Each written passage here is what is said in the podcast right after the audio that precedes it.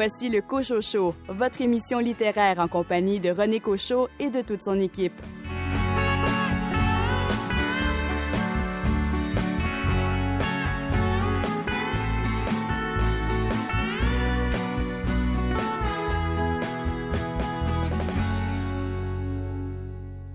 Les jeunes caquistes s'inquiètent pour la littérature québécoise.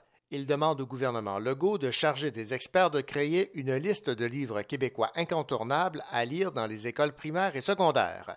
Dans une lettre ouverte, les jeunes caquistes écrivent qu'en enseignant un cursus d'œuvres marquantes de la littérature québécoise à tous les élèves du Québec, nous pourrons rassembler les citoyens de toute origine autour d'une culture commune. Il y a ici matière à réflexion. Ici René Cochot.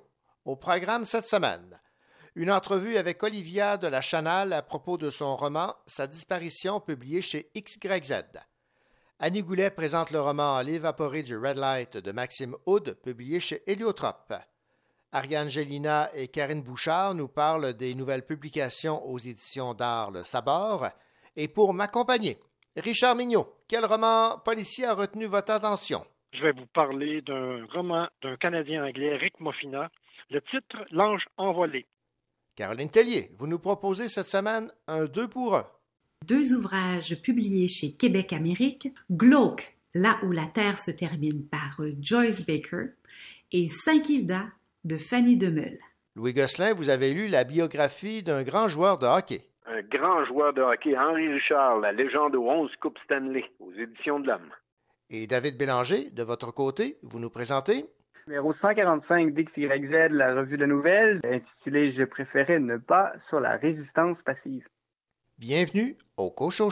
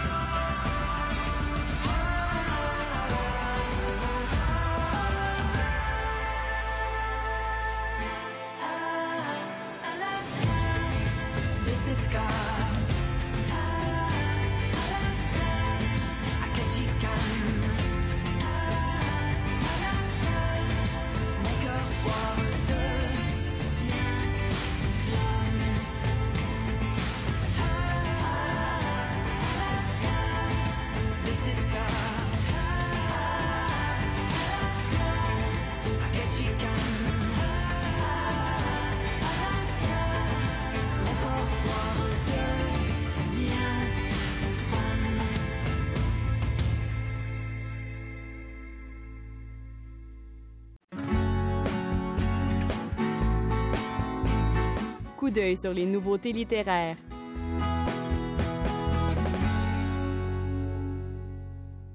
L'auteur Maxime Houd nous ramène son célèbre détective privé Stan Kowaleski dans le roman L'évaporé du Red Light.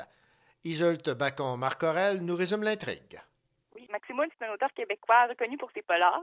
Et cette fois, il nous offre, euh, avec l'évaporé du Red Light, la huitième enquête du détective privé Stan Kowaleski. Donc, ceux qui ont lu les livres précédents vont être très contents d'avoir la suite de l'histoire, mais euh, pour les autres lecteurs, ça fait une belle découverte aussi. Donc, l'action nous plonge dans l'ambiance du Red Light des années 50, avec ses cabarets, ses bars et ses nuits sans fin. Les personnages représentent bien les modes et la culture euh, de l'époque. Kowalski incarne le parfait modèle du détective qui n'a peur de rien et est toujours prêt à balancer un bon coup de poing à celui qui le mérite. Les batailles à main nue ou armées sont captivantes et imagées. En fait, on se croirait euh, carrément dans un film d'action des années 50. Par un beau matin, Stan Kowalski est accueilli à son bureau par Loretta Lamour, une danseuse au cabaret Full Moon qui sollicite son aide pour retrouver son amie Gisèle Boisvert. Les recherches euh, ne décollent pas comme Stan le voudrait. Et ce n'est que lorsque deux grosses brutes, ayant entendu parler euh, de ses démarches pour retrouver la jeune femme, s'entraînent à lui dans une ruelle près du Full Moon, que l'enquête se met vraiment en branle. Donc, euh, sa recherche le plonge dans le milieu d'argent illégaux, des puissants criminels et dans des bagarres desquelles il sortira plutôt amoché. Finira-t-il par laisser sa peau pour une cigarette girl qui s'est volatilisée? Heureusement, Kowalski a plus de revolver dans sa manche. L'enquête est riche en rebondissements et en mystères. Ça nous tient en haleine du début à la fin. Donc, euh, pour alléger les tensions quand même euh, assez nombreuses, euh, l'humour euh, grinçant de Kowalski est euh, imparable. Peu importe la situation, il trouve toujours le mot pour rire. On ne peut pas s'empêcher de sourire en assistant à ses prises de bec avec euh, des voyous, puis en suivant euh, tous ses déboires. Donc, euh, dans cette huitième aventure de Kowalski, on creuse davantage dans la complexité du détective, qui n'en fait toujours qu'à sa tête et possède sa propre vision de la justice. Il s'assure de toujours agir en fonction de ce qu'il considère comme le bien. Dommage que ceux qui croisent sa route dans cette enquête ne soient pas tous du même avis. Donc, bien que le roman puisse se lire seul, euh, je vous conseille quand même de commencer avec le premier tome, là, pour ceux qui l'ont pas lu, euh, La voix sur la montagne. Donc, euh, plaisir de lecture garanti, là, à partir du début ou de n'importe quel point d'entrée dans la série. C'était Isolte Bacon-Marcorel des éditions À lire qui parlait du roman L'évaporé du Red Light de Maxime Hood, maintenant en librairie. Ici Louis Gosselin. Dans un instant, je vous parle d'Henri Richard, la légende aux 11 coupes Stanley, aux éditions de l'Homme.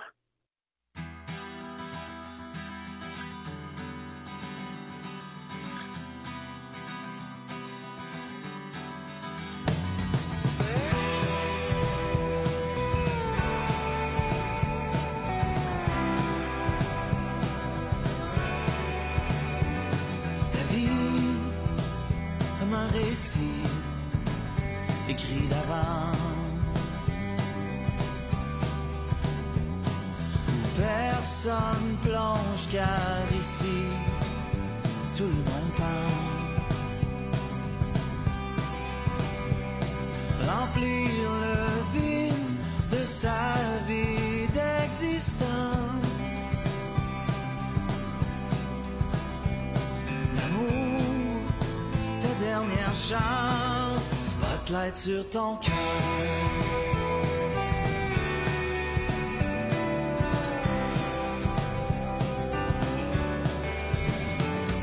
Espère déjouer le sort et les apparences. Lanceur caméléon, tu manigances.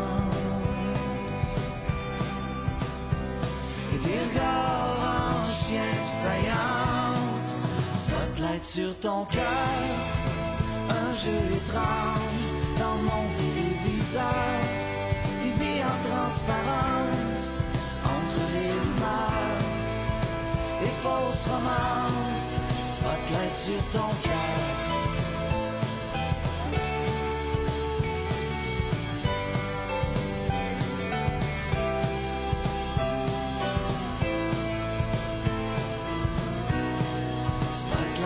Ton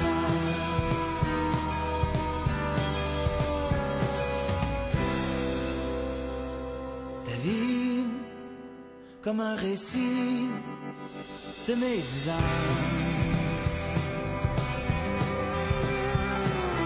Tout le monde vise la gloire, mais personne chante.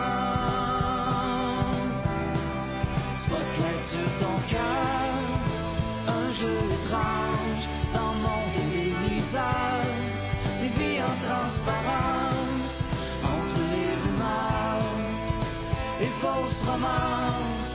Spotlight sur ton cœur, un jeu étrange dans mon téléviseur, des vies en transparence entre les rumeurs et fausses romances. Spotlight sur ton cœur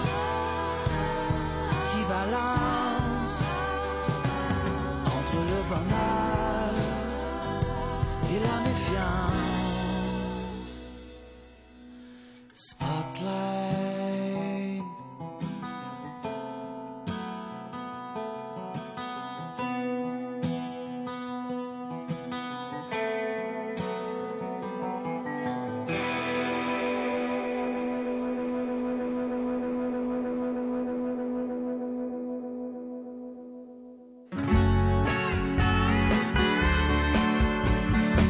Il n'a pas peur de prendre quelques livres pour les lire, évidemment. Louis Gosselin.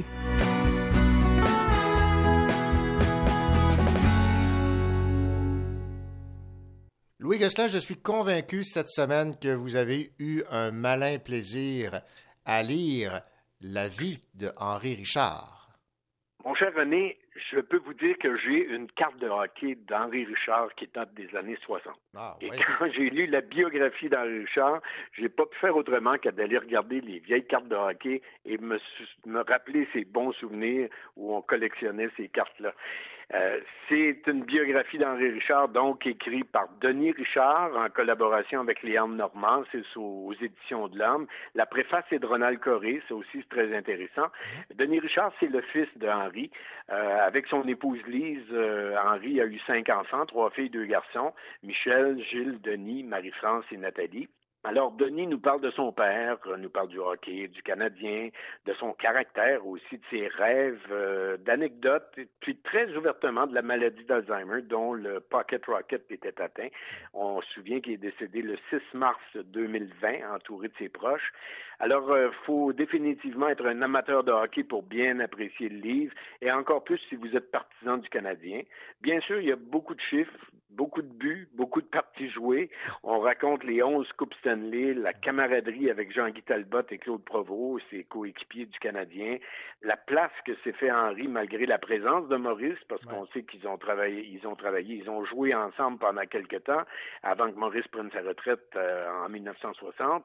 Henri euh, et Maurice, ils sont ils ont joué beaucoup ensemble, mais c'est Maurice qui avait tout le temps le haut du pavé parce qu'on sait que c'était une idole nationale. Et à la fin de chaque chapitre, ben, l'auteur, il va de quelques pages dans ses mots pour soit raconter une anecdote, donner un complément d'information. Ça, c'est intéressant venant d'un membre de la famille. Alors, quelques anecdotes. Euh, Henri est un bon joueur de golf. Euh, il a dit à un moment donné, euh, il était déjà à la retraite, là, il dit si je joue pas 80 aujourd'hui, je joue plus de l'été. Alors, deux balles dans le lac, le sac dans le lac, les clés dedans, euh, et il a joué cette journée-là, il n'a pas joué qu'à son 80, l'année a été finie, il n'a plus rejoué au golf de l'été. Ça, c'était Henri Richard. À ses débuts, il parlait très peu.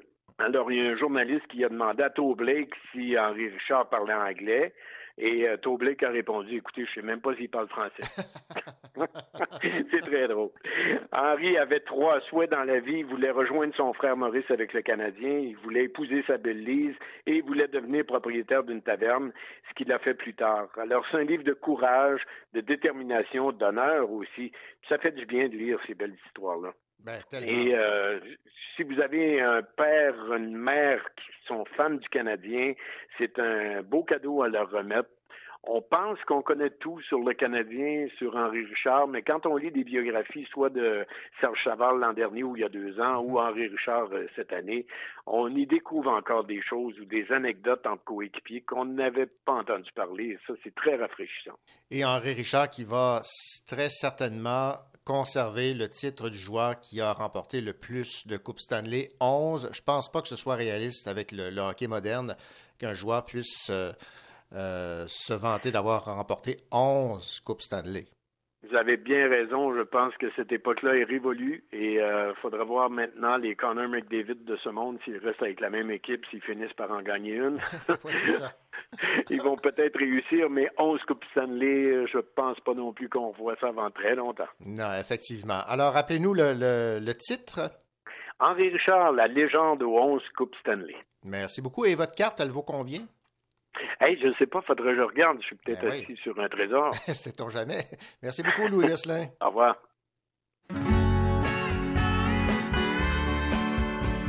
Ici David Goudreau et vous avez eu la très bonne idée d'écouter le Cocho Show.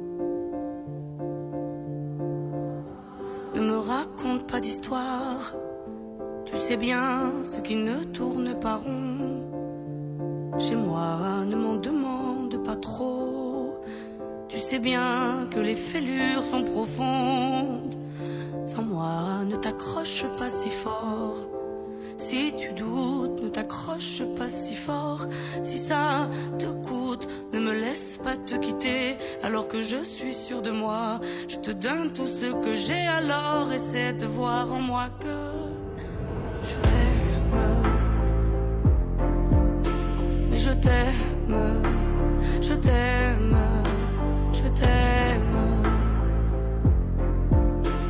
Je t'aime, je t'aime, je t'aime du plus fort que je peux. Je t'aime et je fais de mon mieux.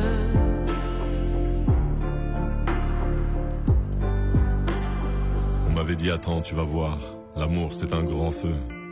Ça crépite, ça illumine, ça brille, ça réchauffe, ça pique les yeux. Ça envoie des centaines de lucioles tout là-haut, au firmament. Ça s'allume d'un coup, et ça éclaire le monde et la vie différemment. Nous on a craqué l'allumette pour l'étincelle de nos débuts. On a alimenté ce foyer de tous nos excès, de nos abus. On s'est aimé plus que tout, seul au monde dans notre bulle. Ces flammes nous ont rendus fous. On a oublié qu'au final, le feu, ça brûle. Je t'aime, je t'aime,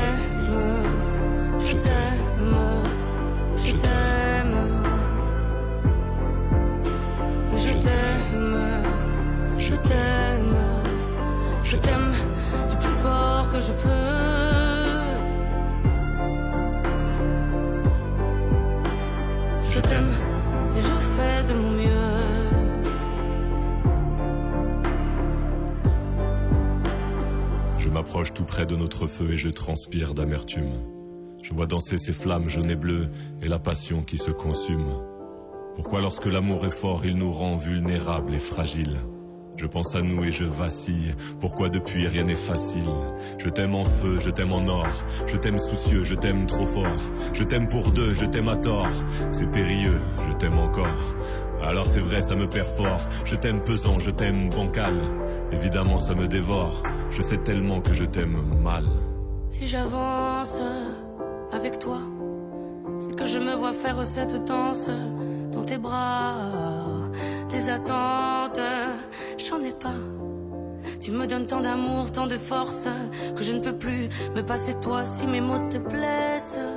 C'est pas de ta faute, mes blessures sont d'hier. Il y a des jours plus durs que d'autres si mes mots te pèsent. J'y suis pour rien. J'y suis pour rien. Rien. Mais je t'aime. Je t'aime.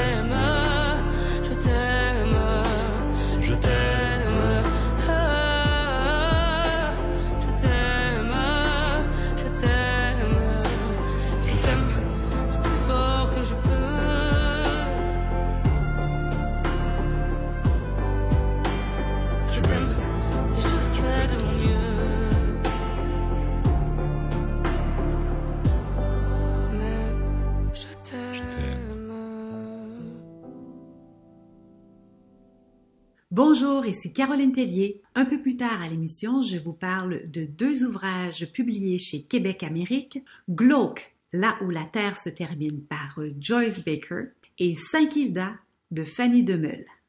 Des Québécois sont en lice pour le Grand Prix du livre audio. Mafan, Éric Plamondon et Charles Quimper se sont distingués pour le Grand Prix du livre audio 2021 et pour le prix du public du livre audio francophone de l'Association francophone La Plume de Pan.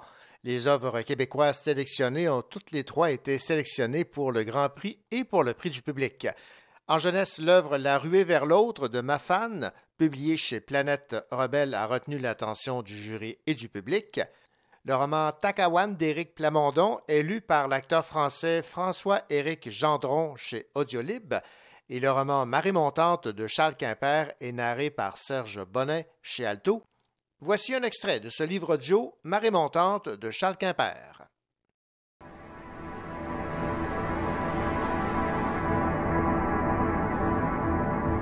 J'ai pris la mer par un jour de juin sur un bateau qui n'avait jamais vu le large en n'emportant que l'essentiel. Quelques kilos de vivres secs, ta petite boîte rose, un jeu de bataille navale et l'écho sans fin des jours passés avec toi. Je m'accroche à ton nom, comme un désespéré, un dépossédé. J'inspecte les sons qui sortent de ma bouche, dans le silence des nuits sans étoiles. Je tourne ce nom dans tous les sens, je le prononce tout doucement, comme on récite une prière, un poème. Ou alors je le crache comme une menace. Peu importe le ton ou les inflexions que j'emploie, ton nom demeure toujours le même. Béatrice. C'est le nom que ta mère et moi avions choisi pour toi.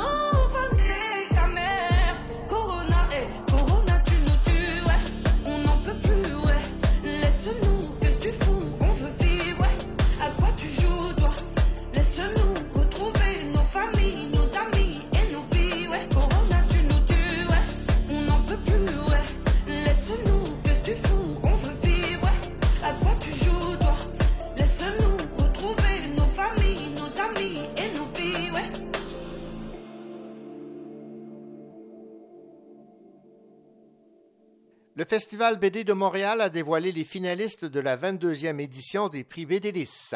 Il y a des finalistes dans cinq catégories BDLIS étrangers, jeunesse, indépendant francophone, indépendant anglophone et BDLIS Québec. Et la meilleure bande dessinée produite par un ou une artiste établie au Québec et publiée par une maison d'édition québécoise. Les finalistes sont Alice de Patrick Sénécal et Jake Dion chez Frontfroid et Alire. Bouée de Catherine Lepage aux éditions La Pastèque, Casarodeo de Tom chez Papaw, C'est comme ça que je disparais de Myrion Mal chez Papaw, et Temps libre de Mélanie Leclerc chez Mécanique Générale.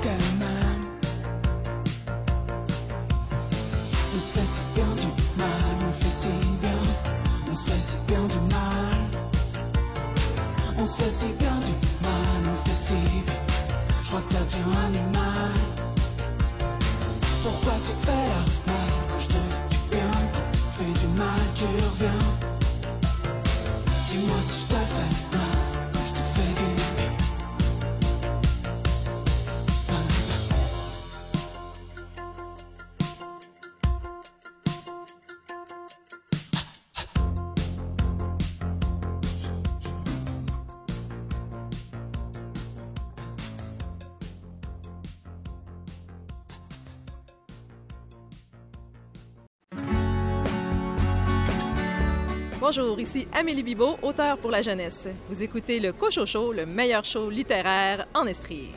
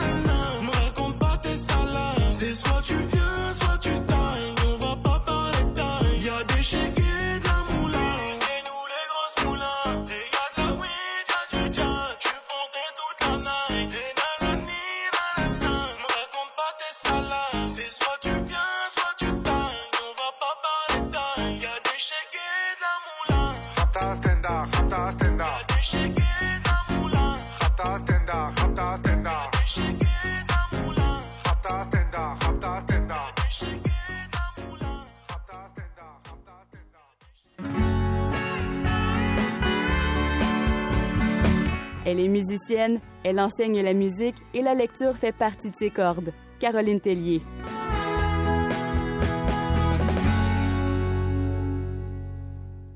Caroline, cette semaine, vous nous proposez un deux pour un. Le premier porte le titre de Glauque, Là où la Terre se termine, écrit par Joyce Baker, et c'est un recueil de dix récits et contes occultes. C'est ce qui est écrit sur la couverture. C'est un ouvrage qui se tient bien. Le thème est clair, le fil conducteur est toujours là.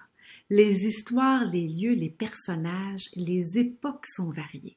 On a assez de diversité pour garder l'intérêt et un bel équilibre entre les contes pour ressentir l'unité, comprendre l'univers de Joyce Baker et découvrir une des couleurs de la Gaspésie, une couleur que je ne soupçonnais pas, le glauque. Ce mot est souvent utilisé et toujours avec finesse. Même l'énigmatique couverture est glauque. D'ailleurs, l'autrice se confie sur ce mot à la page 129. Je suis née quelque part vers midi, avec les yeux glauques, affamée dans un hôpital avec vue sur l'océan. Le glaucus atlantique, aussi appelé glauque, est un mollusque élégant de couleurs amalgamées, de quelques bleus, de blanc ocre et de gris perle. Comme moi, le glaucus est urticant pour les hommes. Ça les irrite. Je pondrais aussi des chapelets sur leurs cadavres enflés si je le pouvais. Ces contes, euh, Caroline, en fait, sont à la fois fantastiques et folkloriques. Quelques contes s'appuient sur des légendes locales et d'autres sont de pures inventions.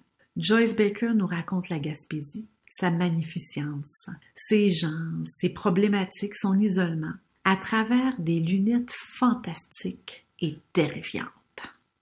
Pour illustrer la diversité, je vais vous décrire un peu les trois premiers contes et aussi mon conte préféré. Le recueil commence en force avec les barbus, des personnages semblables au bonhomme 7 heures, mais encore plus effrayants, qui en 1906 aident aux champs et promettent des récoltes abondantes.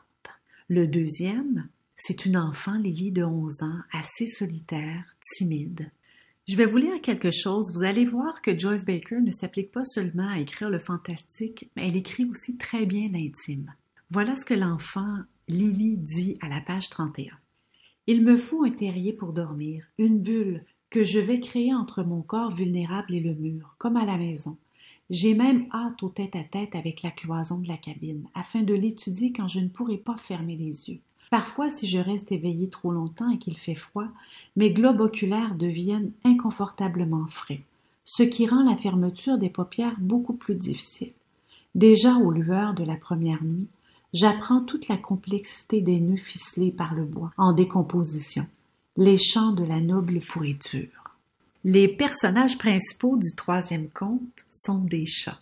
Et je vais vous parler un peu de mon conte préféré, Cap Rouge, il est raconté par un fantôme qui erre dans la grande demeure de Magellan. Magellan qui a bu le sang de ce fantôme, de cette femme, parce qu'elle avait la leucémie. Avouez que c'est une histoire très étrange et très originale. Bon, maintenant, Caroline, parlez-moi des, des endroits, des lieux où se déroulent ces contes fantastiques. Dans la plupart des récits, rien ne semble anormal au début. De plus, on est dans des lieux magnifiques, pittoresques, bucoliques. Mais peu à peu, un élément anodin devient monstrueux. Et quand les vents et la mer deviennent infernaux, Joyce Baker y plante avec joie des personnages diaboliques, dont le fameux Magellan de mon conte préféré. Et je vous lis un passage. Cette partie escarpée du précipice est reconnue pour ses vents infernaux qui propulsent des aiguilles salées de l'océan jusqu'en haut des falaises déracinent les arbres pour les sacrifier à la mer, font craquer, voire se balancer les structures des vieilles demeures cossues de la côte à chaque changement de la direction du vent. Les fils des tourbillons froids des vents du nord ont quelque chose d'une porte qui claque, un bruit franc qui fait sursauter, tandis que le vent du sud geint en une longue secousse. La plus haute, la plus arrogante, la plus inquiétante des demeures de la côte du Cap Rouge est celle de Magellan. Caroline, le langage, vous me disiez, est important aussi dans ce recueil glauque. Les niveaux de langage euh, diffèrent d'un conte à l'autre. Euh, on a des langages populaires, des mots contractés, même des anglicismes dans certains dialogues, ce qui donne une couleur régionale aux personnages. Et les langages plus soutenus sont surtout utilisés lorsque l'action se déroule dans une autre époque. Maintenant, Caroline, parlez-moi de votre autre livre, Saint-Kilda. C'est un petit roman de 30 pages et qui raconte l'histoire d'une globe-trotter qui affectionne les destinations aux noms étranges. Elle part en voyage à Saint-Kilda avec sa sœur. Ici aussi, la mer, les récifs, les vents nous accompagnent et rien au début nous laisse présager une fin si dantesque que celle-ci. Nous nous précipitons vers les récifs. Ses ailes nous frôlent, puis remontent, piquent à nouveau. Je comprends qu'elle joue, qu'elle veut nous épuiser, ma sœur et moi, ses proies depuis le début et qu'elle s'en amuse follement, cette bête esselée. Elle se pose enfin devant nous, excitée et grandiose, les chairs écorchées, suintantes. Voici, René, deux petits recueils qui ont ravi mon imaginaire, mais pas pour les enfants. C'est glauque, terrifiant, mais très divertissant et admirablement bien écrit. Des livres à apporter en voyage, en excursion et pourquoi pas en camping en Gaspésie.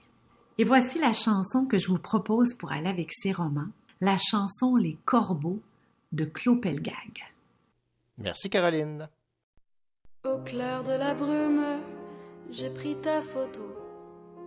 Comme la nuit brûle ton ombre dans l'eau, offre-moi l'écume de ces jours au port où les bateaux fument tes cendres au départ. J'ai pris la pilule, celle qui fait dormir. Changer ma cellule en un point de mire, d'où je vois les monstres lentement mourir. Revenir au monde, les entends-tu dire?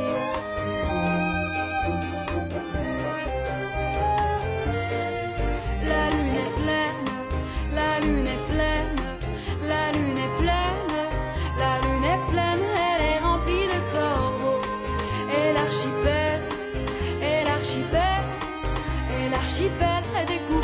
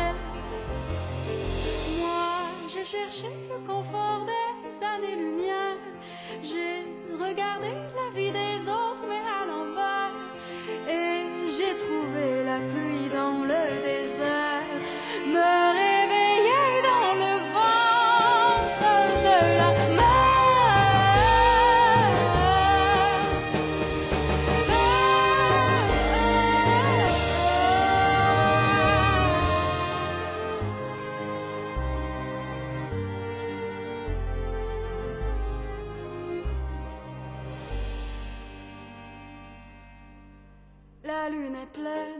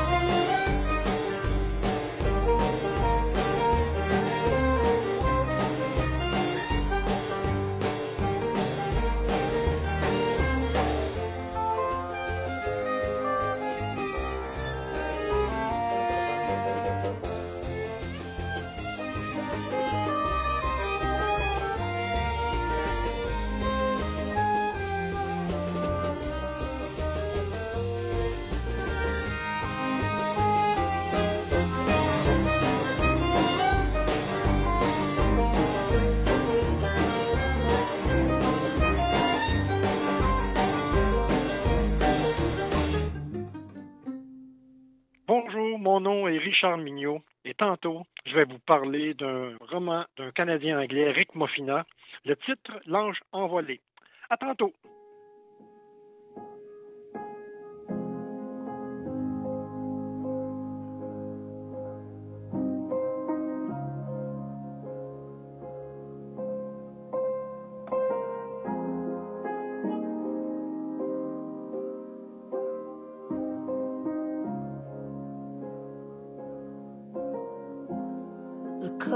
Sur le sol. Je me fais du mal depuis des années. La main sur les yeux. Pas envie de la retirer. Euh. Y a pas de place pour les femmes. Y a pas de place pour les regrets. Sur le sol. Relève-toi, faut pas déconner. Je sais bruit dans ma tête et j'aimerais qu'il se cesse, mais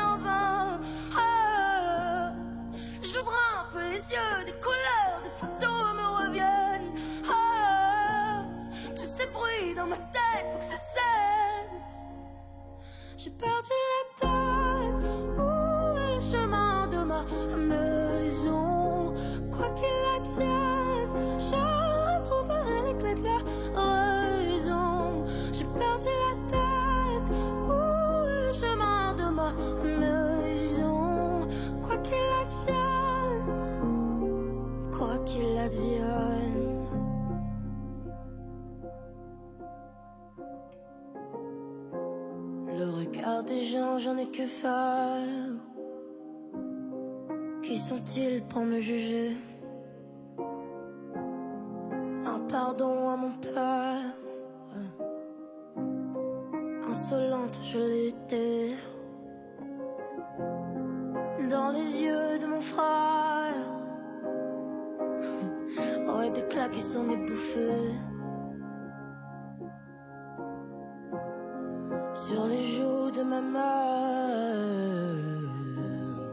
Des rivières se sont écoulées.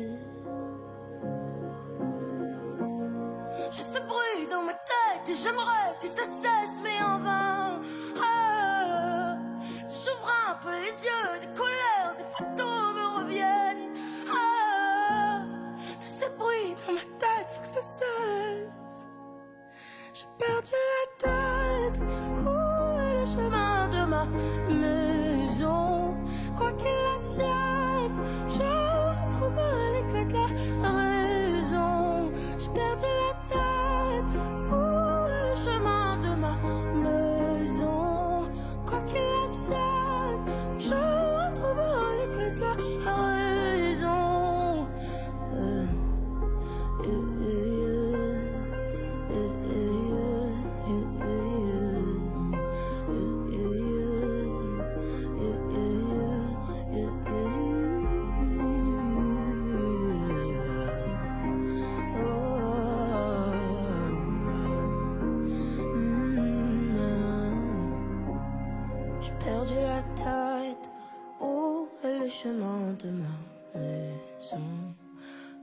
Advienne, je retrouverai les clés de la raison. J'ai perdu la tête. Mm. Quoi qu'il advienne, je retrouverai les clés de la raison.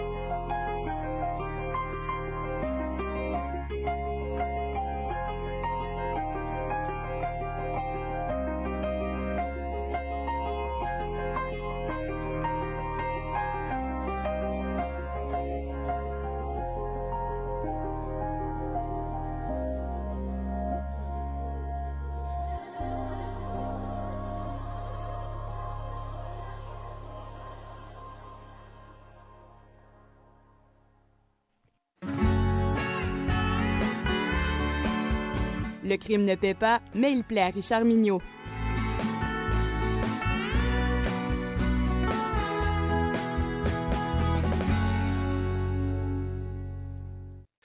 Richard Mignot, quel roman est tombé entre vos mains cette semaine?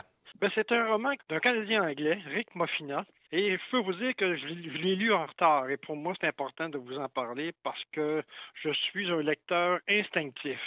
Mes choix de lecture sont souvent basés sur mon feeling du moment, mon intuition, sans aucune explication logique telle que tiens, j'ai le goût de lire ce livre-là. Ça fait en sorte que je suis toujours très motivé à commencer tel ou tel livre sur la simple impression qu'il me met en appétit, je vais sûrement aimer ça j'achète un livre avec le goût irrépréhensible de le lire, je le mets sur ma table de chevet, j'en achète un autre, c'est fini, l'autre passe euh, en avant et c'est comme ça jusqu'à la fin. Et certains de ces livres-là, ben, tombent un peu dans, l'oubli, un peu comme dans l'histoire euh, du cimetière des livres oubliés. Cette désorganisation littéraire, ce butinage livresque peut parfois provoquer certaines injustices bien involontaires faire en sorte que je passe à côté de belles occasions de lecture. Les livres de Rick Moffina ont fait partie de cette catégorie de livres qui se meurent dans ma pile à lire en attendant que l'intuition ou la curiosité du lecteur que je suis tende le bras vers ces récits. Cependant, pour ce premier roman mettant en vedette Kate Page, c'est la ténacité d'une éditrice qui me dit il faut que tu lises ça, qui a fait en sorte que je suis l'ai ouvert.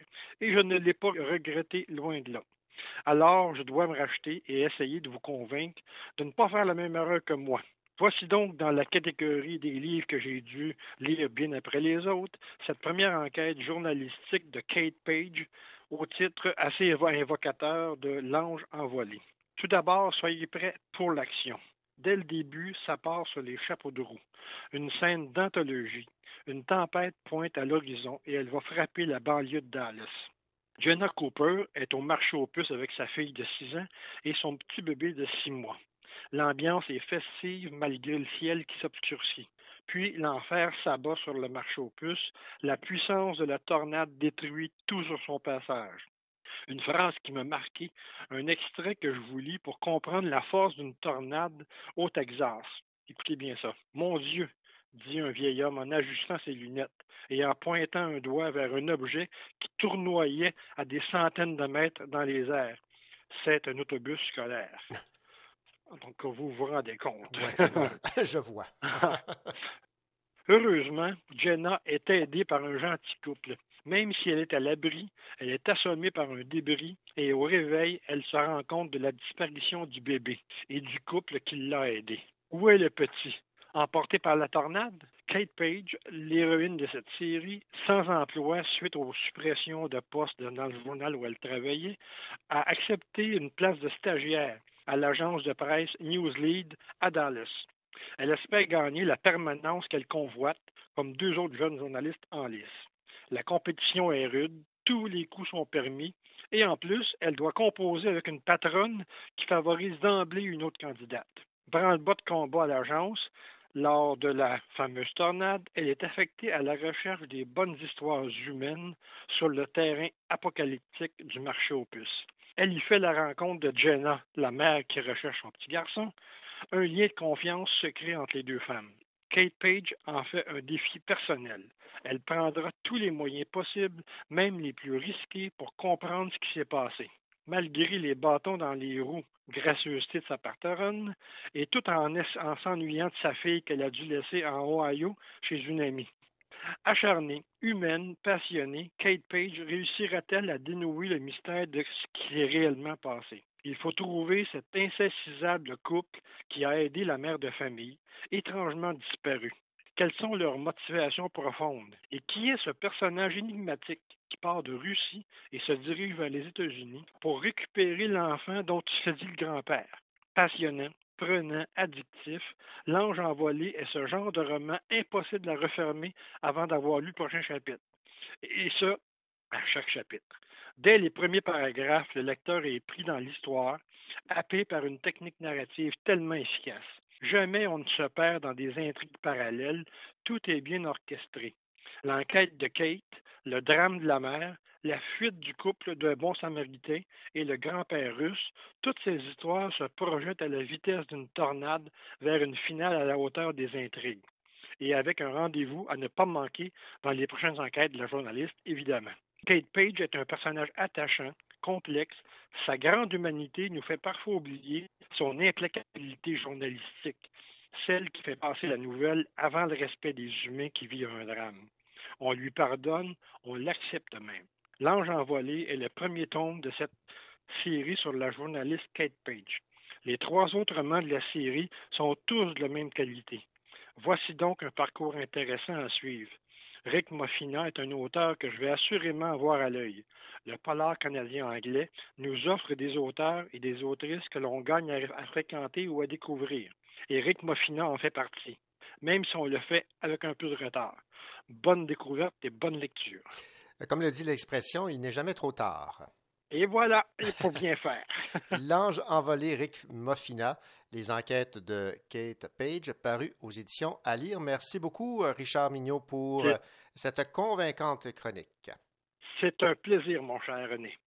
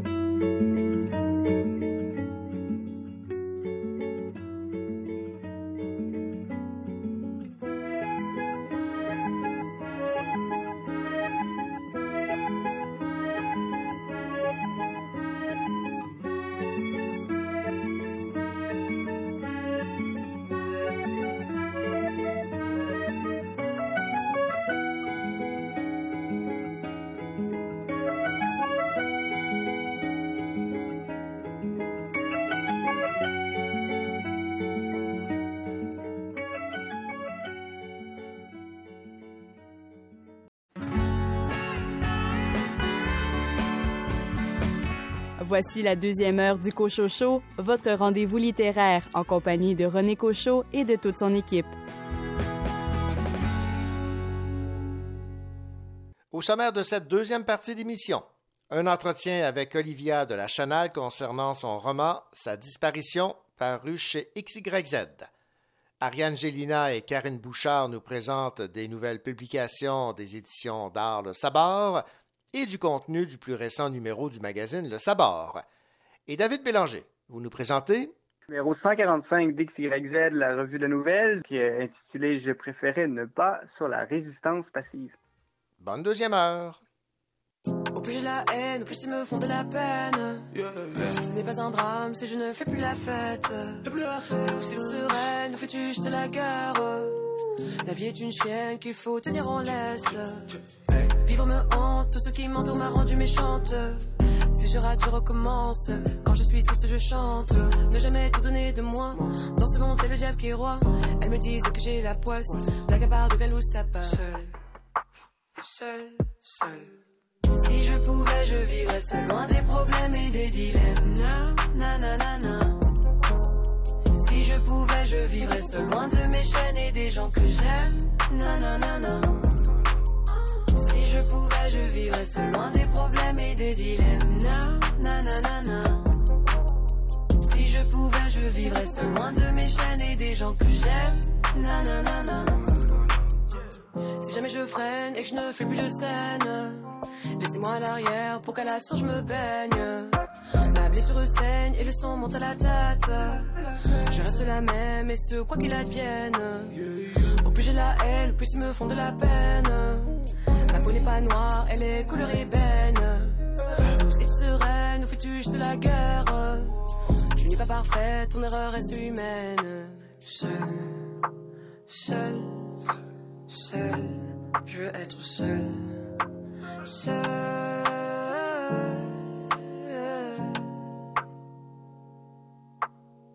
Si je pouvais, je vivrais seul, loin des problèmes et des dilemmes. Na, na, na, na, na. Je vivrais seul, loin de mes chaînes et des gens que j'aime. Na, na, na, na. Si je pouvais, je vivrais seul, loin des problèmes et des dilemmes. Na, na, na, na, na. Si je pouvais, je vivrais seul, loin de mes chaînes et des gens que j'aime. Na, na, na, na.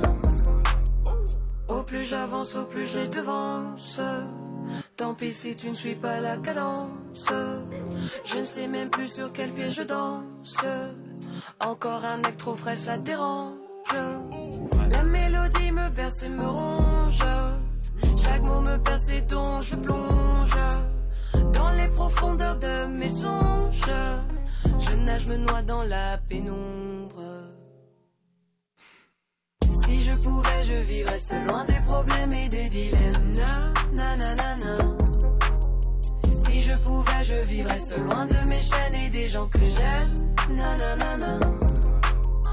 Si je pouvais, je vivrais seul, loin des problèmes et des dilemmes. Na, na, na, na, na. Si je pouvais, je vivrais seul, loin de mes chaînes et des gens que j'aime. Na, na, na, na. Seul, seul, seul, je veux être seul. Une femme a disparu d'une résidence pour aînés. Sa petite fille, sous le choc, refuse de quitter les lieux tant que sa grand-mère n'aura pas été retrouvée. Menant son enquête, la jeune femme infiltre le lieu et découvre le quotidien de ces vieux laissés à eux-mêmes, isolés et médicamentés, mais aussi frondeurs, peut-être même prêts à faire la révolution. C'est ce qu'on peut lire sur la quatrième de couverture d'un livre publié aux éditions XYZ dans la collection Quai numéro 5. Olivia de la Chanal, bonjour. Bonjour.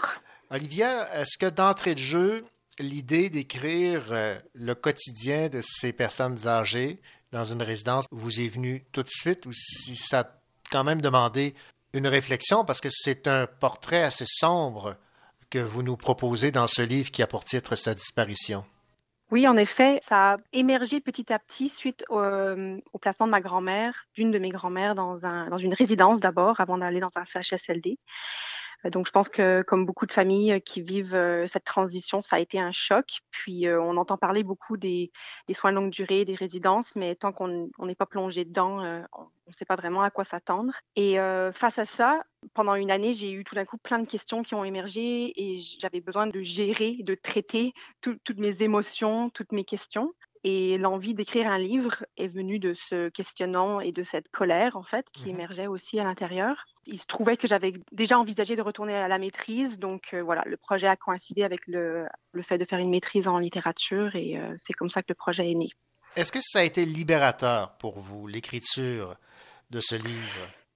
Je dirais pas libérateur. Euh, D'abord, comme vous le disiez plus tôt, c'est sombre et ça m'a pris beaucoup de temps à l'écrire. Euh, je l'ai écrit en fait en deux étapes. J'ai écrit une ébauche qui était beaucoup plus expérimentale et euh, vraiment qui, qui était de l'ordre du portrait, le portrait d'un lieu. Ça, c'était pour ma maîtrise. Puis ensuite, il y a eu une petite pause. Puis, puis j'ai rencontré Elsa Pépin de chez XYZ avec qui j'entamais le travail pour la présente ébauche qui est devenue le roman.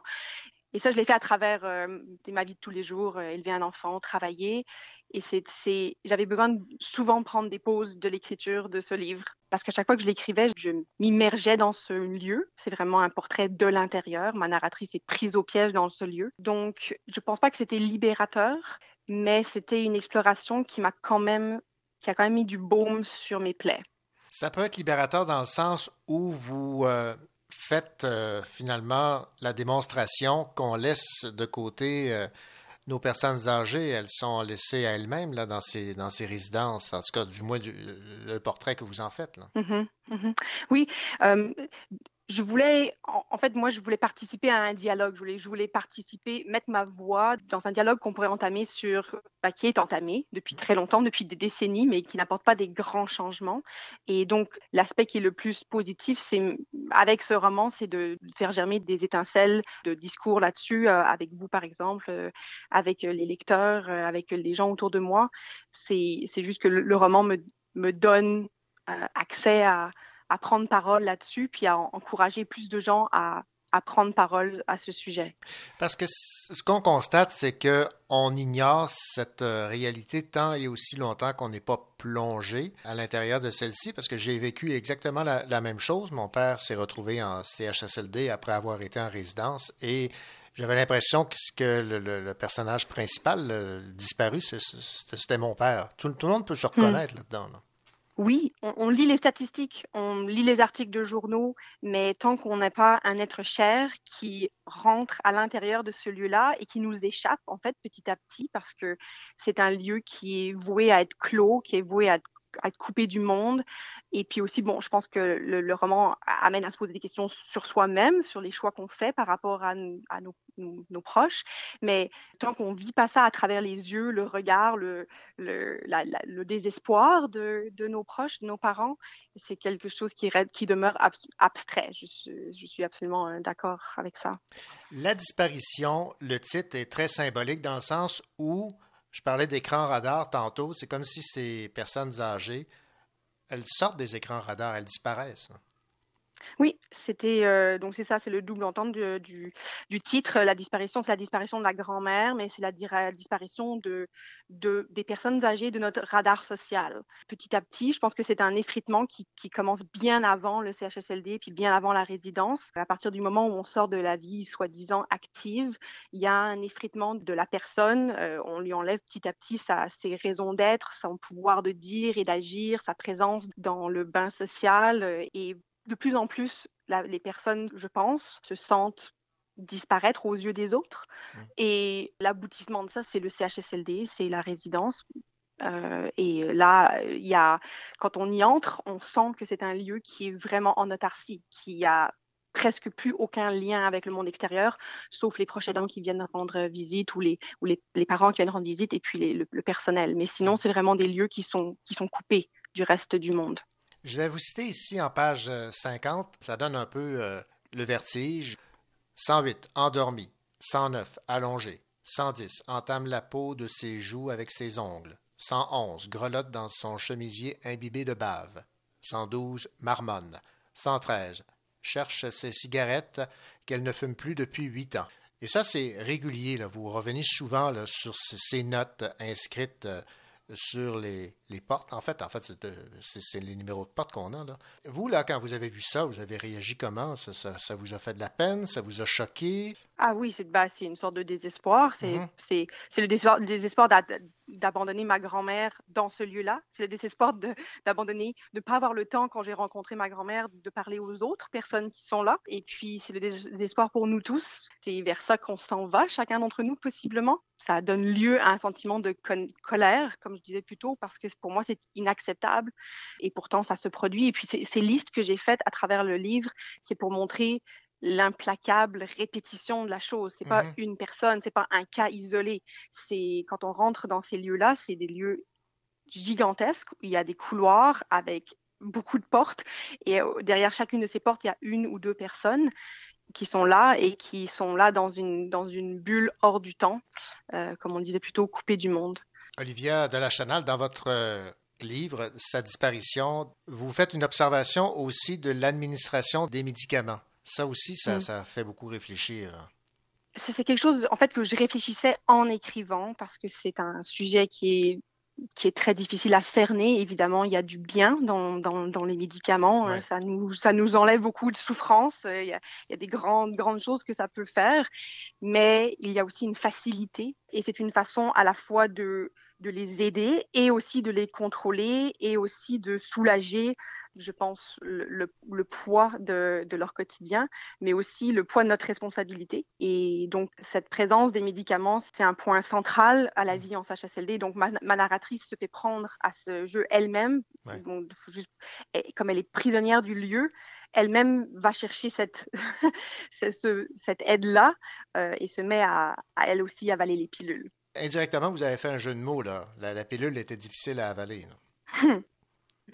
Oui, donc c'est ça, c'est la prémisse du livre, c'est qu'elle, euh, sa grand-mère a disparu et elle se donne pour mission qu'elle ne, de, la retrouver et de ne pas quitter le CHSLD tant qu'elle l'aura pas retrouvée, ce qui l'oblige à faire face complètement à la situation parce qu'elle elle passe de visit, visiteur à résidente elle-même. Elle se met à vivre sur place, elle se met à à connaître les résidents et elle se met à vivre au même rythme que eux. Elle se perd dans la temporalité parce que hier, demain, après-demain, matin, soir, ça n'a plus vraiment de sens. Et donc, elle vit, elle vit de l'intérieur la, réalité. Et oui, la pilule est énorme à passer, ce qui fait qu'elle se, elle s'auto-médicamente pour, euh, pour essayer de, de garder la tête hors de l'eau.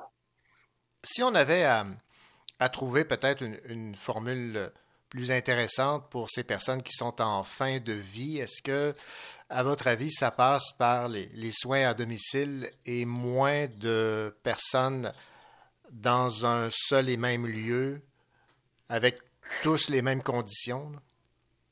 Bon, alors je suis loin d'être une spécialiste, hein, mais euh, donc mais, mon avis, c'est l'avis d'une petite fille qui voit sa grand-mère dans, dans, cette situation. Mmh. Euh, et euh, je dirais que la, solution, en partie, commence bien avant les CHSLD, puis bien avant en, arrive, en à la résidence, dans le sens qu'il faut continuer à, trouver des moyens d'intégrer les personnes âgées à la vie collective. Il y a beaucoup de programmes ici et là, mais rien de coordonné. Et euh, je pense que si on trouve un moyen de garder les gens à domicile plus longtemps, puis de les garder euh, intégrés à une, à une vie, vie sociale, une vie active, une vie culturelle, une vie communautaire, oui, on se retrouvera non seulement avec beaucoup de gens qui n'auront pas besoin de se rendre jusqu'au CHSLD, et on pourra avoir peut-être des lieux beaucoup plus euh, petits, accueillant moins de gens, et comme vous le dites, qui sont beaucoup plus ciblés dans la façon dans la clientèle qu'ils accueillent. Bien, on va se le souhaiter, euh, Olivia Delachanal. Je rappelle le titre de votre livre, Sa disparition, publié chez XYZ dans la collection Quai numéro 5. Merci beaucoup pour euh, cette entrevue et pour euh, bon, ce, ce portrait là, qui euh, euh, va faire en sorte que bien des gens vont s'y reconnaître. Merci. Merci à vous. Ici David Bélanger. Dans quelques instants à l'émission, je, je, vous parle du numéro 145 d'XYZ de la revue de la nouvelle, intitulé Je préférerais ne pas.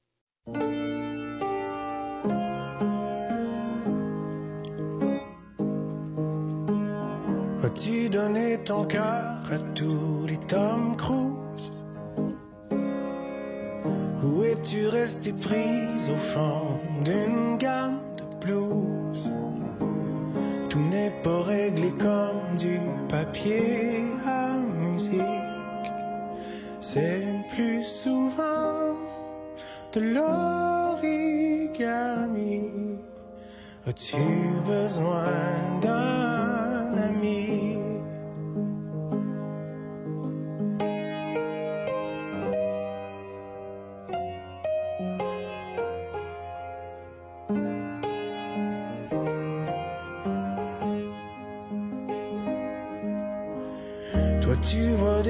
À chaque colline. Tu cherches à retourner dans ta boîte d'origine.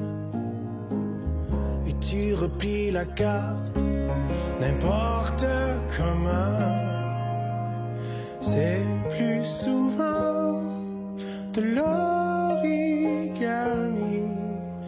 As-tu besoin d'un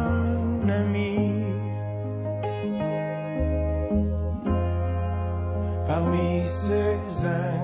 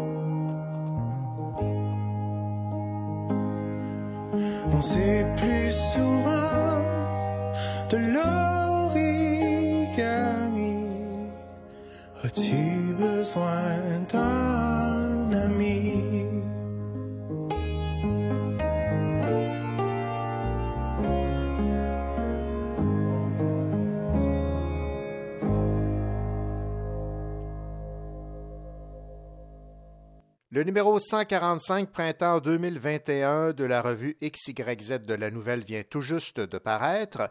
Le thème choisi pour ce numéro, je préférerais ne pas, la résistance passive. Et nous avons évidemment pour jaser de cette nouvelle publication le directeur de la rédaction, David Bélanger. Bonjour David. Bonjour. Alors parlez-moi du choix. Je préférerais ne pas, la résistance passive. Oui, ben, en fait, les thèmes sont choisis euh, par, par notre comité. Puis celui-là, ben, il me tient tout particulièrement à cœur parce que depuis que je suis directeur, ça fait maintenant donc près de deux ans, c'est le premier thème que, que je dirige, même si je suis le directeur de, de, de la revue en général, c'est le premier thème que c'est moi qui, euh, qui pilote. Donc, c'est un thème que j'ai suggéré quand je suis arrivé à la revue, qui, qui était une idée, donc, euh, avec laquelle je jonglais de- depuis longtemps. Cette idée euh, de prendre la, la traduction littérale de la nouvelle de euh, Herman Melville, euh, euh, Bartleby. Euh, donc, c'est c'est pas, pas le titre de la nouvelle qu'on reprend, mais c'est donc euh, le- la phrase que répète Bartleby euh, dans, dans, dans ce texte mythique, hein, I would prefer not to, et que, bon, pris de façon littérale, ça devient j'ai préféré ne pas. Et donc, dans, dans la, la mythique un peu littéraire, on imagine le Bartleby comme étant ce personnage qui va tout simplement dire je préférais ne pas. Hein, je préférais ne pas. Manière de dire non, mais manière de dire non de façon non agressive. Il, il part en guerre contre rien. Il semble pas avoir de cause, hein, Bartleby, ce personnage dans, la nouvelle de Melville. Donc, c'est cette idée-là de résistance passive qui me semblait tout à fait intéressante et tout à fait aussi euh, pertinente en regard de notre époque où est-ce qu'au fond, on est souvent en train de, résister et de ne pas résister en même temps. C'est-à-dire, on va pas crier non, je veux pas, j'ai des convictions, mais on va, on va prendre un pas de recul, on va dire ah non merci. Bon, et ce non merci-là, il me semble tout à fait porteur pour des nouvelles dans ce genre, bref, qui, euh, qui souvent donc doit se garder de l'épique et de l'aventure, hein, parce qu'on n'a pas l'espace pour développer l'épique et l'aventure. Ben, euh, bref, ça, ça me semblait être euh, une porte d'entrée tout particulièrement productive donc pour la nouvelle. D'où ce sous-titre, la résistance passive. Oui, exact. Puis les, les, les nouvellistes l'ont vraiment investi, cette idée de résistance passive. Je pense tout particulièrement à une nouvelle comme celle de, de Caroline Guindon.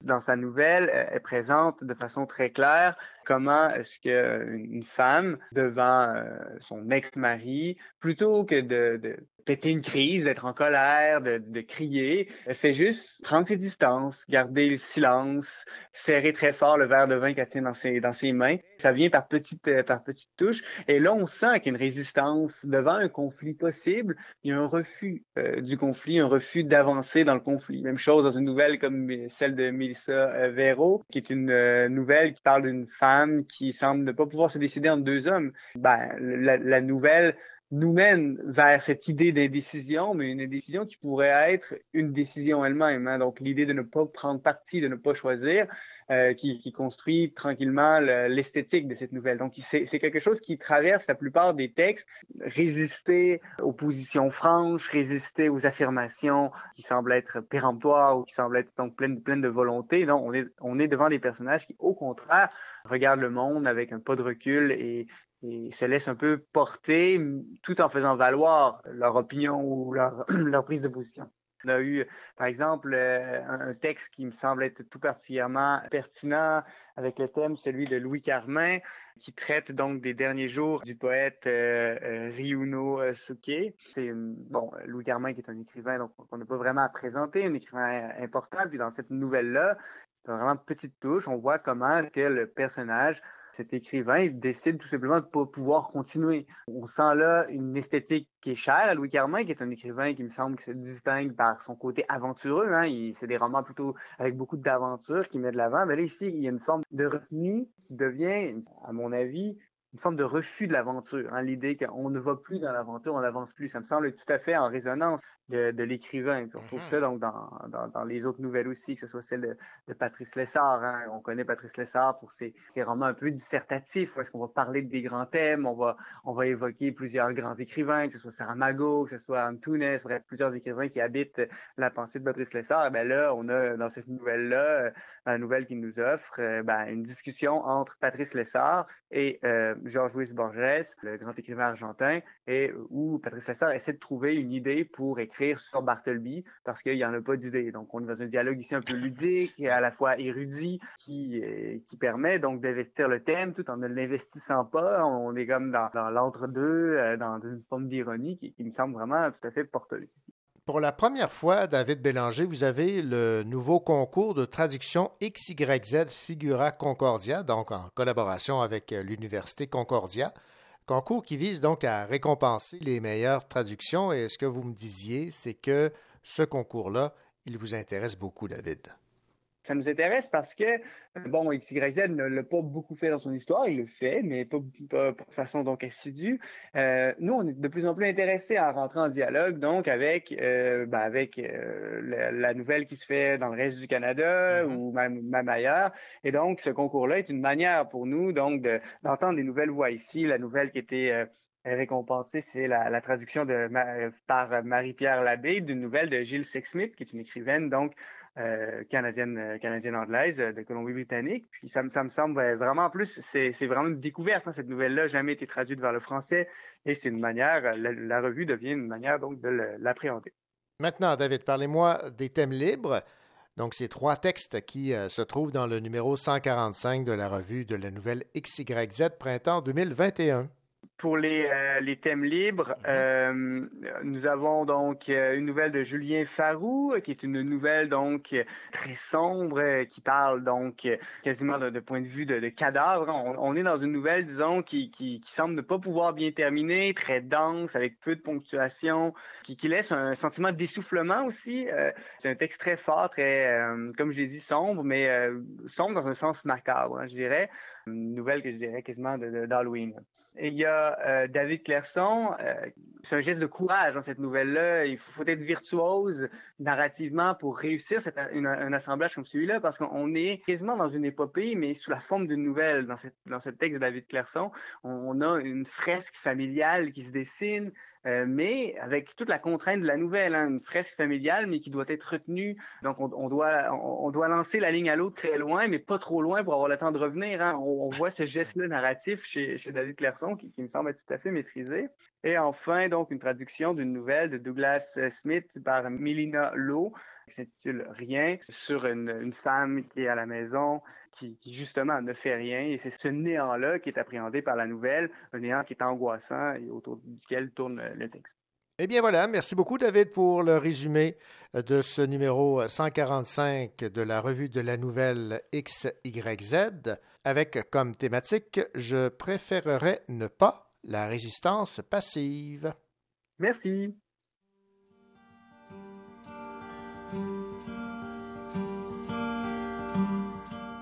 L'histoire est un voyage entre les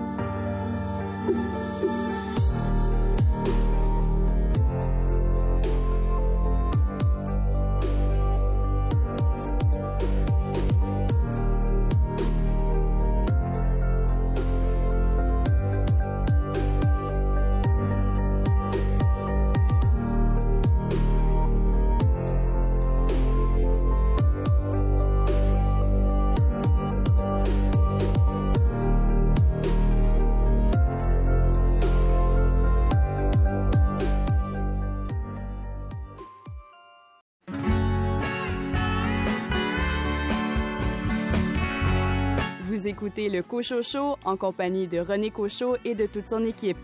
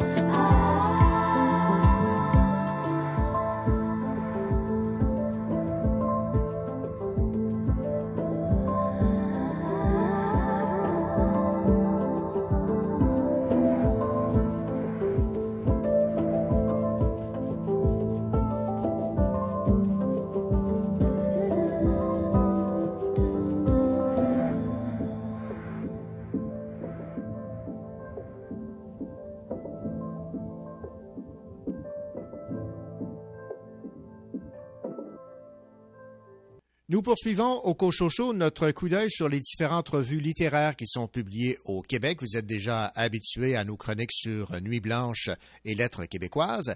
Eh bien maintenant, jetons un coup d'œil et découvrons la revue Le Sabord, basée à Trois-Rivières, une revue hybride de création littéraire principalement en poésie et en art contemporain qui existe depuis 1983. Et pour en parler, nous avons Ariane Gélina, directrice littéraire et adjointe à la coordination, de même que Karine Bouchard, directrice artistique. Bonjour vous deux. Bonjour. Bonjour. Ariane, on va commencer avec vous, peut-être nous situer, nous présenter donc cette revue Le Sabord. Tout à fait. On fête nos 38 ans euh, cette année. Euh, bon, d'emblée, ben, merci de nous recevoir à l'émission. Euh, Karine et moi, on est vraiment heureuses de ça. D'autant plus qu'on lance cette semaine notre tout, tout nouveau numéro Rive et Affluent, qui est le 117e. Le Sabbat, c'est une revue qui se caractérise, comme vous l'avez dit, par la création. Donc, ce n'est pas une revue d'analyse et c'est la seule revue au Canada qui hybride la littérature et l'art visuel comme nous le faisons. Donc, on propose des rencontres et des correspondances entre la littérature et les arts visuels.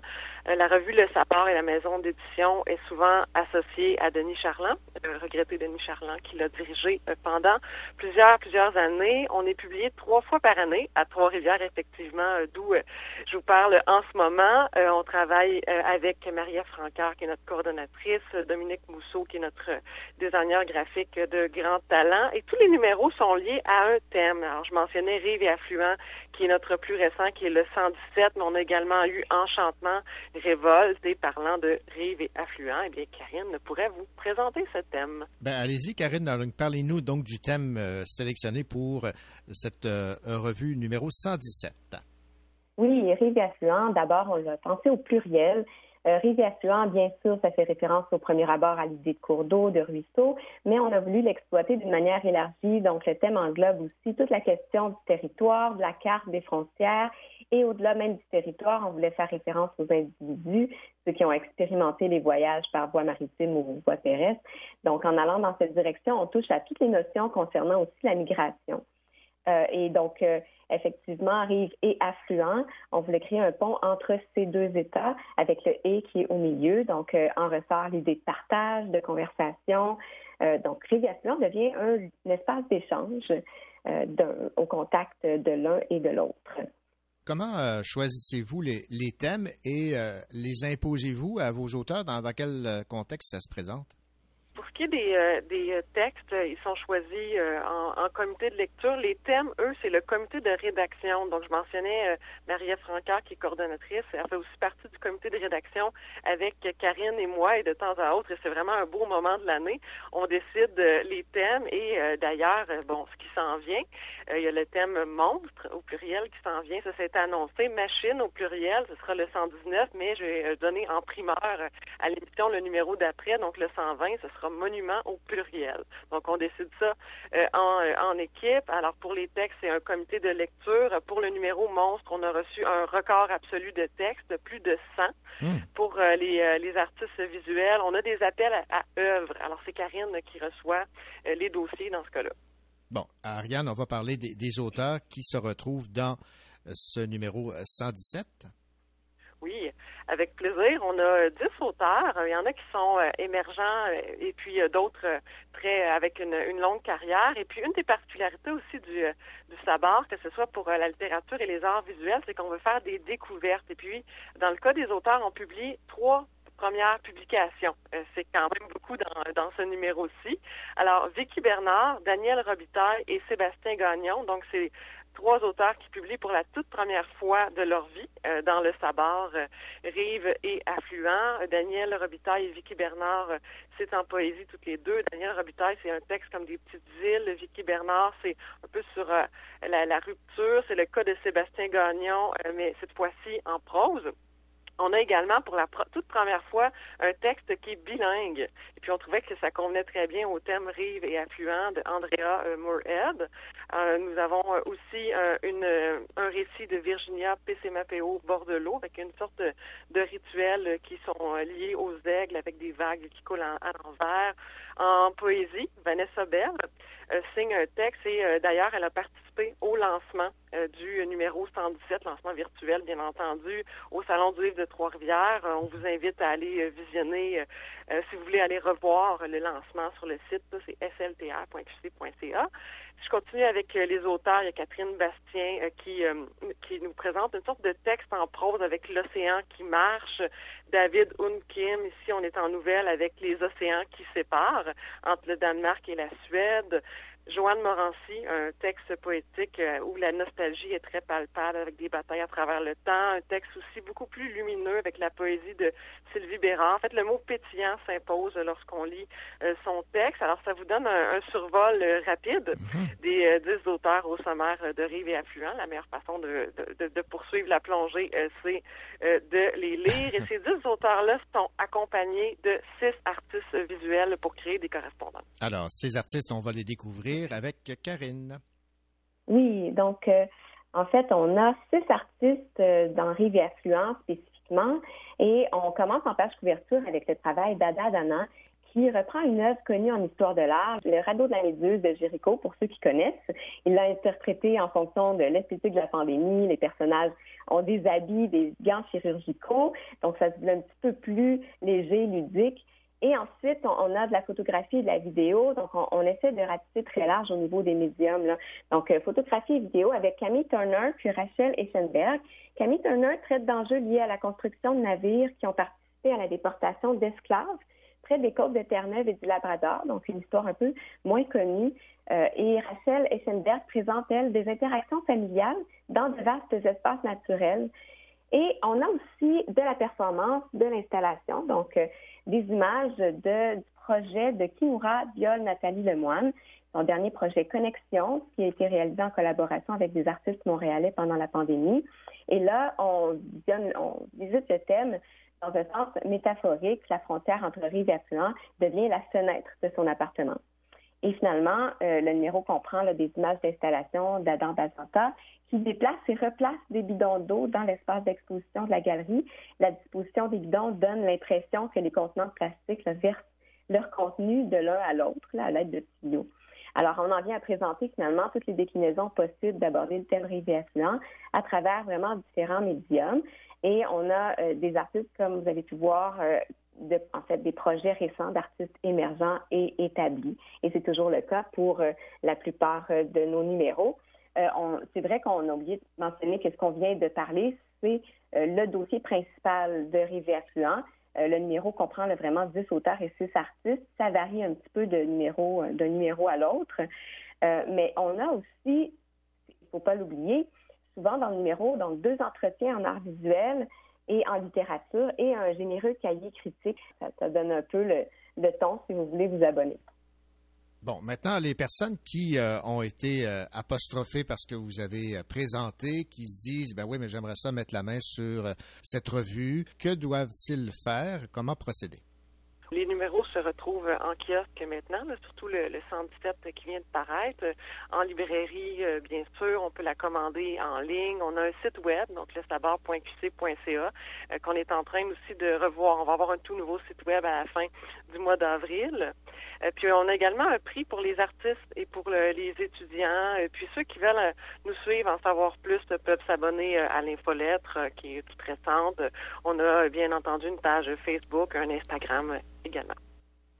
Eh bien, Ariane Gélina, directrice littéraire et adjointe à la coordination, et Karine Bouchard, directrice artistique de la revue Le Sabbat. Merci beaucoup.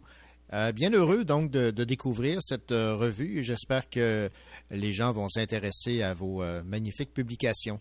Merci à vous.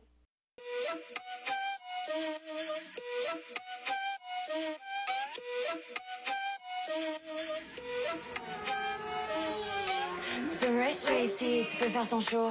Tu peux fake baby, booster ton ego. Moi je race easy comme un G.I. Joe. Je prends la vitesse baby, appelle-moi Rambo. Je vole sur un tapis, sport de combat baby. Je quitte la ville pour un soir. Montréal, ami, ami. Hey! Mets les sur le feu, on fait la course à deux. Dans mon angle mort, all dress motorsport. Talons sur le gaz, en terrasse de base. Gozzi, Ducati, Valentino, Kawasaki?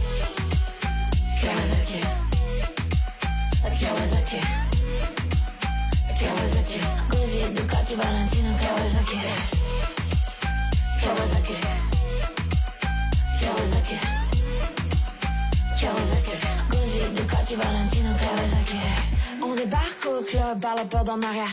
Absolute vodka sur la banquette arrière J'ai monté le tempo, sweaty sur la moto. Tu peux pas éteindre fuego fais ton smoke show, mais moi je vais au travail.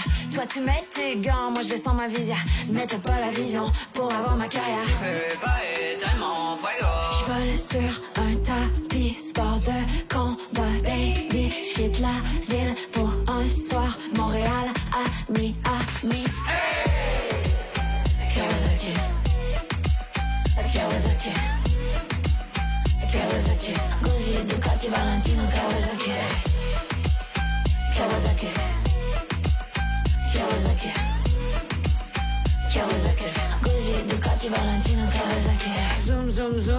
dans mon bac. Le bouteille sur le petit, un patin pour l'entracte. Même ton coach sert à rien, hashtag Claude Julien. Tu peux pas mon fuego Vroom, vroom, vroom. J'suis pas shady comme Brady J'suis pas fake comme Kylie. Pas lady comme Cardi J'crois sauvé comme Curry Drop le beat comme Missy Guzzi, Ducati, Valentino, Kawasaki. Kawasaki. Kawasaki. Kawasaki. Guzzi, Ducati, Valentino, Kawasaki Kawasaki. Kawasaki. Kawasaki. Guzzi, Ducati, Valentino, Kawasaki Kawasaki Kawasaki Kawasaki Guzzi, Ducati, Valentino, Kawasaki Kawasaki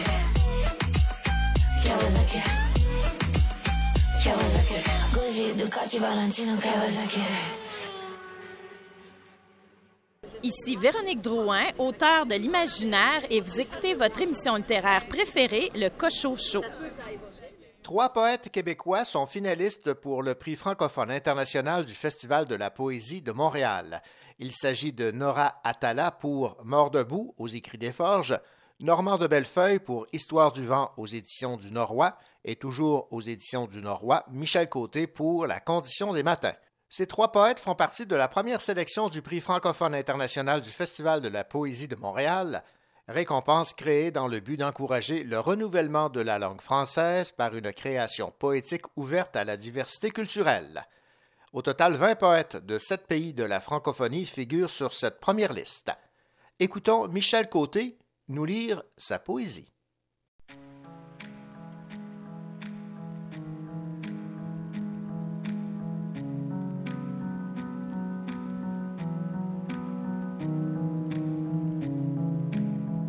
Bonjour, ici Michel Côté, auteur de La Condition des matins, publié tout récemment aux éditions Norrois. Le départ de ce livre est inspiré d'une citation de Eri De Luca. Le présent est la seule connaissance qui est utile, mais l'homme ne comprend rien au présent. Je ne dessine jamais les rêves, les visages de la nuit appartiennent à la nuit. Sur le qui-vive, l'animal renifle, à tout moment corrige le parcours. Perdre la trace d'où l'on vient est une main plus sûre avec la vie et les hommes. Ici commence le parcours. Sur des lettres blanches, ce qui arrive ne peut être toujours. Je trace une lettre, je la reprends, puis à nouveau jusqu'à la disparition de l'habituel. Le blanc et l'effacé. L'aube, c'est bleu, parfois jaune et ocre. Il est 5h10, tout va très vite. La couleur nommée, les animaux s'abreuvent à la rivière dans la racine des yeux. Des millions de regards scrutent je ne sais quoi. Ils le font avec l'assurance que ma situation d'étranger refuse. On dirait des paupières traçant l'éternité, ce qui donne au réel son impermanence. La tragédie, c'est quelque chose qui arrive. Le théâtre, c'est quelqu'un qui arrive et gagne la proximité. Une bande bleue, des champs de braise, l'aube se forme dans l'instant qui dure. Une joie ici au bout du champ. Un goût de fruits rouges, rien de plus pour nommer la terre. Aujourd'hui, tout se fait rare, le proche, le perdu, les choses sans nom, ce qu'il n'y a pas à dire, l'envers et l'endroit, l'étrange c'est plus sûr. Je prends les objets, je les déplace lentement avec mes mains, je leur porte attention. Vers midi, l'instant a le poids des choses vides. C'était quelques extraits de La condition des matins, publiés aux éditions Norrois par Michel Côté, auteur et dessinateur.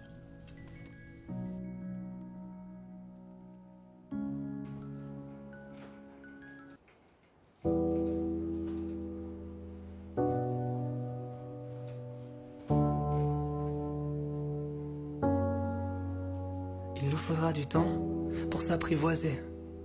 Du temps pour se rendre compte qu'on en a peut-être manqué. Du temps pour se rattraper de toutes nos erreurs. Ou encore pour affronter nos peurs. Il nous faudra du temps pour apprendre à s'accepter. À se regarder tel que l'on est.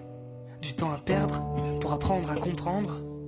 Pour apprendre à donner. Il nous faudra du temps. Parfois un peu trop pour pardonner. À celui qu'on a un peu trop vite jugé.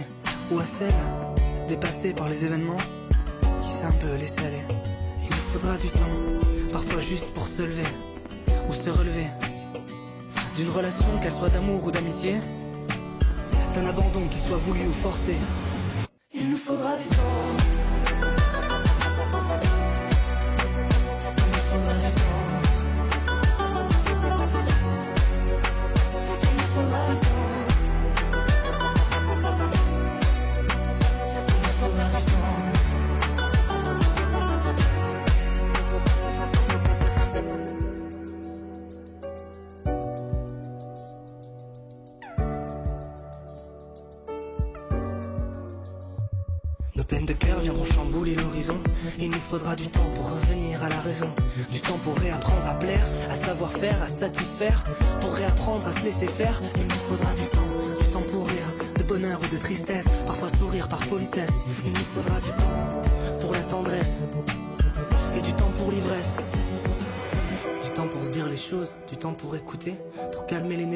pour les jours d'après.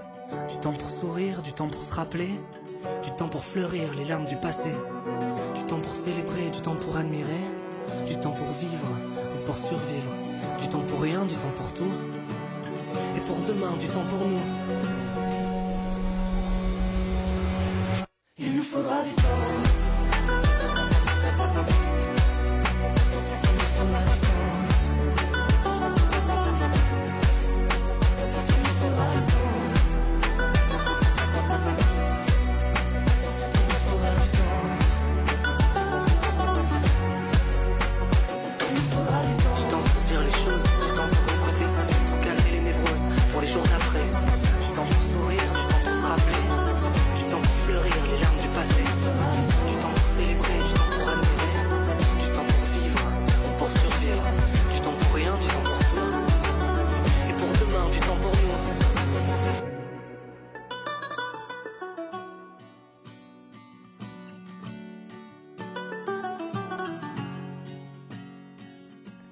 émission littéraire tire à sa fin ici. René Cochot, au nom de toute l'équipe, nous vous souhaitons de belles lectures, une belle semaine. On espère évidemment que le contenu de l'émission vous a plu, assez pour que vous reveniez la semaine prochaine, alors que vous aurez l'occasion d'entendre la critique de Jason Roy du recueil de nouvelles Les Stalkers.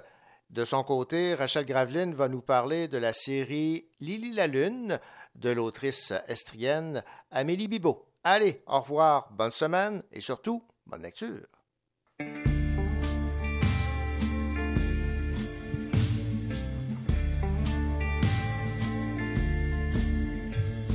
Cette fois, c'était la dernière, car je suis trop fragile. Comme un